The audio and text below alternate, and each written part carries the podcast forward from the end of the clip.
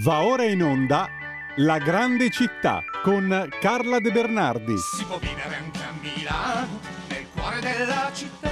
C'è tanta gente in giro per le strade, c'è tanta elettricità, sia tutto portata di mano, non si scappa dalla realtà. Ma alle 4 del mattino Milano diventa un posto molto strano.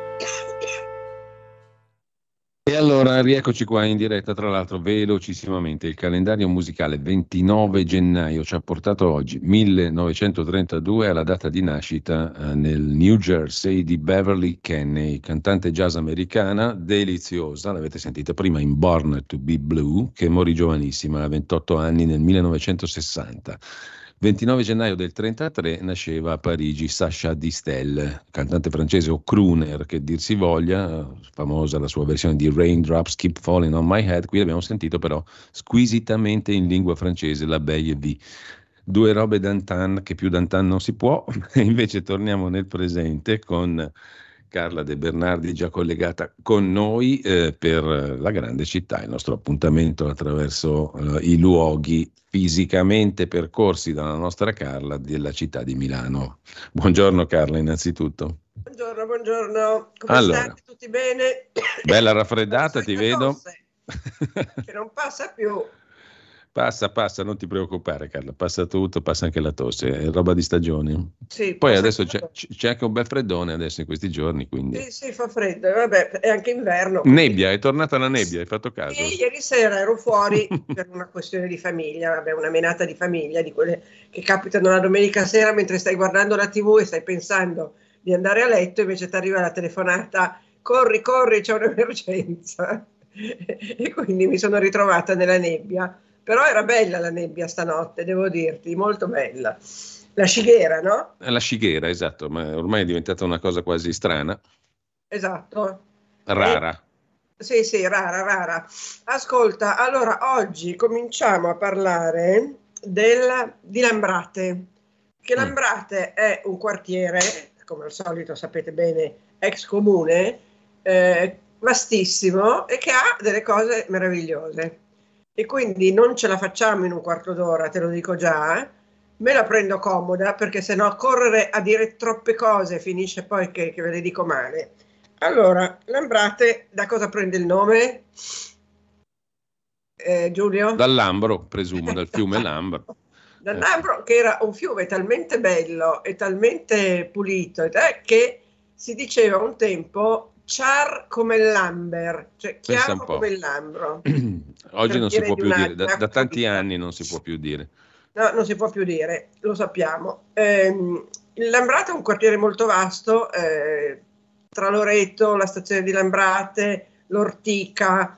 Eh, quindi io sono partita da ehm, Santa Maria al Casoretto, Santa Maria La Bianca al Casoretto, in piazza San Materno, dedicata alla eh, Maria Bianca della Misericordia e che è chiamata Bianca per distinguerla da Santa Maria Rossa che abbiamo visto a Crescenzago, se tu e gli ascoltatori vi ricordate.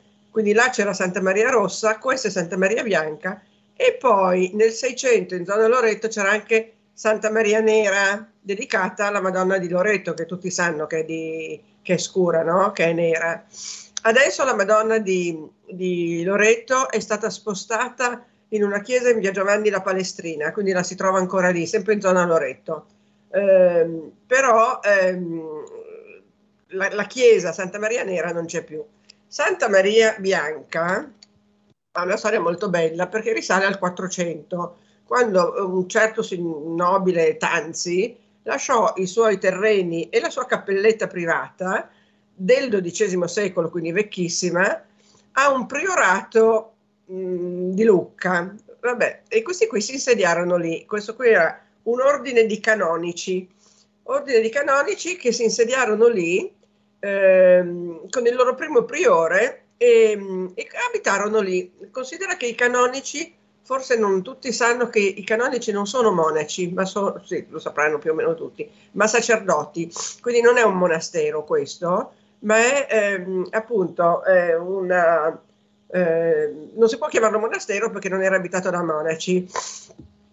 naturalmente, come succedeva all'epoca, vennero i grandi signori, Visconti, gli Sforza, eh, diedero il loro, il loro, contributo e nacque questa bellissima chiesa che ha, tuttora ha le stesse caratteristiche appunto del, de, dell'epoca in cui è stata costruita, facciata a capanna tipica, davanti c'è un bel eh, sagrato e aspetta un attimo che devo prendere un fazzoletto, scusami. Vai tranquilla Carla, il bello della diretta. Ho dimenticato, eccomi qua, scusate, sono indecoroso. No, ecco, normale, diciamo. Adesso ripartiamo, eh. ripartiamo. Ehm, e ehm, come si dice, poi fu restaurata nel, tante volte, ma insomma c'è ancora questo bellissimo aspetto in mattoni, eh, facciate in mattoni a capanna, un bellissimo sagrato da cui entri nella chiesa. Dentro devo dire che è molto bella. Quando io sono andata a, a visitarla, mi aggiravo cercando le cose che avevo letto sul web, no? la, il mio metodo è sempre questo leggere sul web, in articoli, in siti, perché ci sono siti bellissimi sia di Lombardia Beni Culturali che di altre, di altre istituzioni che ti raccontano eh, le chiese, i palazzi, eccetera. Mi sono letta tutto quello che c'era da leggere, ma naturalmente poi devi andare a verificare. Quindi sono andata eh, a Casoretto e mi sono messa a girare cercando le cose che avevo bisogno di descrivere e mi si è avvicinato a un certo punto un signore piccolino, eh, no, no, il signore piccolino era a Crescenzano, no, no, mi si è avvicinato a un certo punto il, il parroco, credo che fosse il parroco, anzi lo era, eh, se non ricordo male si chiama Don Enrico, il quale mi ha detto signora cosa sta facendo? Perché sai, mi aggiro col mio taccuinetto, le, le, faccio le mie foto e chi ha eh, occhio lungo e giustamente il parroco è casa sua mi ha visto che giravo eh, così eh, senza, senza, pregare, cioè non ero lì a fare, a fare eh, come devota. E allora è venuto a dirmi, ma signora cosa sta facendo? Dico, guardi, sto facendo questo e questo. Ah, bene, bene, bene. Allora mi ha portato a vedere il, cro- il chiostro. Il chiostro che è un chiostro a uno, non è un chiostro quadrato. Poi mi ha portato a vedere la sala eh, capitolare, dove eh, sono venuti fuori a un certo punto due ehm, quando hanno fatto i restauri, sono venuti fuori un Carlo Borromeo e un Federico Borromeo vestiti da, eh, da cardinali o da arcivescovi che siano, direi da cardinali. Eh, mi ha fatto vedere tutte delle cose che ovviamente non avrei visto se, se non avessi incontrato lui. E la chiesa ha delle cose molto belle, c'è un affresco del 446 ehm, una vergine adorante con Gesù bambino, bellissima perché è vestita di un abito bianco e oro, ha i capelli lunghi e, e, adora questo bambinello che è eh, sdraiato nudo nel, nel, nell'erba e sopra di loro c'è un cielo procelloso, quindi è un'opera veramente molto particolare. Poi ci sono tante altre opere che adesso non vi sto a descrivere, ma eh, se andate lì e poi se andate lì soprattutto col mio libro le trovate tutte. E, ehm, e, ehm, e ci sono tante altre opere antiche. Eh, insomma, eh, vale veramente una visita. Tra l'altro, quando eh, uscirà il libro, lo porterò sicuramente a Don Enrico perché è stato talmente, talmente gentile con me che sicuramente glielo porto. Anzi, quando esce il libro dovrò fare un po' il giro delle sette chiese, come si usa dire, perché, eh, perché ci sono tante persone che mi hanno aiutato e quindi voglio che tutte loro abbiano eh, il libro dove c'è scritto quello che hanno fatto per me, perché poi io li cito eh, tutti per nome, Don Enrico, il signor Vittorio, tutti i, i, pensionati che mi, che mi, hanno illustrato una certa cosa, eccetera. Venendo via da Casoretto, ho preso la via Ampere e nella via Ampere c'è un'altra chiesa eh, interessante da visitare, che è tutt'altra cosa, eh, Giulio, sì. perché è una chiesa, San Luca, fatta da Gio Ponti. Allora, Gio Ponti ha fatto svariate chiese importanti a Milano. Eh, la chiesa di San, eh, come si chiama, in via Paolo Giovio, San Francesco al Fopponino, che è qua dietro casa mia, che è bellissima. La chiesa dell'ospedale San Carlo, San Luca, sono tutte chiese che hanno proprio la, la si vede la mano di Gio Ponti. Tra l'altro una curiosità è che Gio Ponti si faceva chiamare in diversi modi, aveva molti pseudonimi, eh, Archias, Artifex, Tipus, insomma era, era un, tipo, un tipo tipus che, che, che, si divertiva anche con gli pseudonimi. La chiesa di San Luca è, eh, non è molto grande, anche lei ha la sua classica forma a capanna, che è la forma tipica delle chiese lombarde, cioè le chiese lombarde, non solo, eh, non solo quelle lombarde, quelle lombarde hanno tutta questa caratteristica di avere il tetto a capanna, ma questa chiesa è ricoperta invece che di mattoni o di altri materiali, eh, siccome è una chiesa eh, degli anni, direi degli anni 20, guarda, no, no, no, no, scusami, del 58, stavo dicendo una grande stupidaggine, del 58 ehm, lui l'ha ricoperta di tesserine di Gress, che era un uh, materiale che lui usava spessissimo, l'ha usato anche per un padiglione al Politecnico e in altre occasioni, eh, tesserine di Gress a punte di diamante. E quindi ehm, questa chiesa da fuori è molto caratteristica e queste tesserine a testa di diamante sulla facciata formano un disegno a croci ripetute sulla facciata, quindi esternamente, su una mensolina, c'è San Luca. Eh, di solito il santo a cui è dedicata la chiesa è all'interno, invece in questo caso Gio Ponti l'ha messo all'esterno. L'ha messo all'esterno e dentro eh, eh, c'è una bellissima navata unica con il soffitto blu cobalto e delle finestre di mm, vetri colorati, vetri cattedrale che, da cui entra una luce bellissima e anche le panche le ha disegnate eh, Gio Ponti quindi per chi conosce le, le, le, come si chiamano, le sedie e le poltroncine che Gio Ponti ha disegnato nella sua vita di designer, riconosce la mano di Gio Ponti anche negli interni. E quindi mm, andate a Casoretto, prima Santa Maria Bianca e poi San Luca.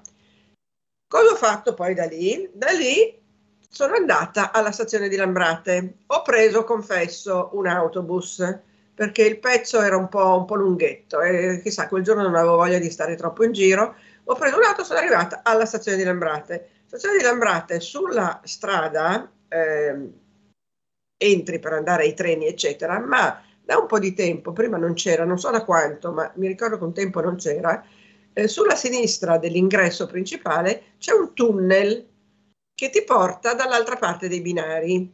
E quindi io mi sono infilata nel tunnel e sono arrivata in questa piazza che non è, una, non è neanche una piazza, è, è una mm. strada mm, con le fermate degli autobus, un, par- un gra- grandissimo parcheggio. È un po', sai, quelli che ogni tanto io chiamo i non luoghi, cioè quei luoghi dove ti trovi spaesato perché non hai punti di riferimento, sì. se non appunto le fermate dei, dei bus e il posteggio. Mi sono aggirata per questo spazio che mi sembra si chiama Via Predil e poi ho chiesto informazioni e un gentile signore mi ha indicato e sono arrivata alla cappelletta di eh, Via Conte Rosso, la cappelletta di San Carlo.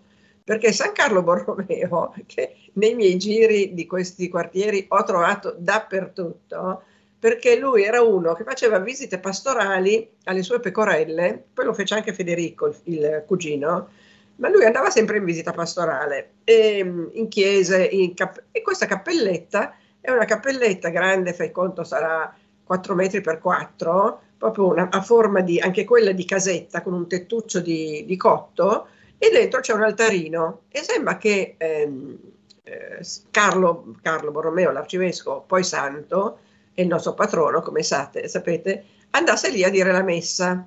Eh, t- perché lì? Perché aveva una casa di famiglia, i Borromei, i Borromei che era una famiglia potentissima, come ho scritto nell'altro libro, nel, nella storia di Milano. I Borromei non erano di Milano, erano di San Miniato, però quando arrivarono a Milano crearono praticamente un, un, un loro feudo cittadino e anche in campagna e un esercito loro avevano, insomma erano persone importantissime, ricchissime e potentissime. Il Palazzo Borromeo a Milano è stupendo, è proprio un esempio di architettura civile gotica da perdere la testa e lì avevano una villa che si chiamava Villa delle Rose e quindi San Carlo andava a, nella sua villetta delle rose e poi eh, diceva la, eh, la messa in, nel, nel nella piccolissima cappelletta.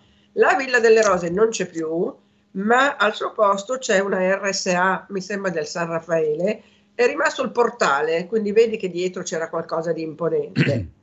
Di fronte c'è un'altra casa che è diventata privata e quindi io non ho potuto visitarla, ma ho sbirciato tra le fessure c'è una bellissima casa, ehm, come si chiama, settecentesca, eh, aspetta che adesso ti dico che cos'era.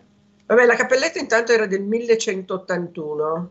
No, scusami, mi sto confondendo con la chiesa di San Martino. Vabbè, non è, non è importante perché poi c'è questa chiesa di San Martino molto interessante a Lambrate. Comunque c'è questa, quest'altra villa di fronte all'ex villa delle Rose e poi arrivi su via Rombon, che è, anche quella è una via eh, molto trafficata, un'arteria molto grossa sì. di, di, di, grande traffico, di grande scorrimento. Spero che non la mettano a 30 all'ora perché sennò lì si crea un ingorgo gigantesco. E eh, la via Rombon, che era aperta a campagna, siamo alle solite, no? lo dico sempre, c'era eh, Milano, era attorniata dalla campagna e questi quartieri erano di, di campagna, in particolare Lambrate, ma non solo, era intorno al fiume quindi erano veramente terreni agricoli eh, irrigati dal fiume mm. Largo. Su via Rombon c'è questa bellissima, poi con questo credo che chiudiamo, sì. Questa bellissima villa Busca Serbelloni, che è una villa molto, molto carina, molto semplice, con un portico a tre arcate coperto di glicine e ehm, sono entrata perché ho trovato il cancello aperto, poi ho visto una signora seduta eh, a un tavolino di ferro, ho detto ma adesso questa mi caccia via perché sono un'intrusa, invece questa gentilissima mi ha raccontato tutta la storia di Villa Busca Cervelloni, dove, curiosità, e poi chiudo, ha sede la eh, Noah Guitars.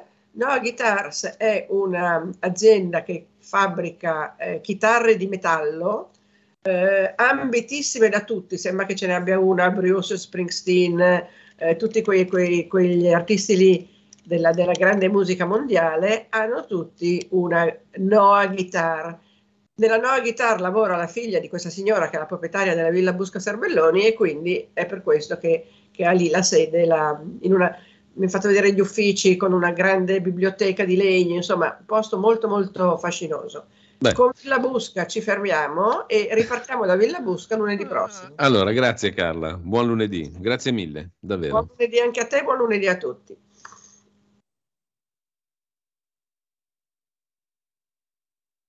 Avete ascoltato La grande città con Carla De Bernardi. Respira in mezz'ora da piazza del Duomo, arrivi dove vuoi. Ma alle 4 del mattino Milano diventa un posto molto strano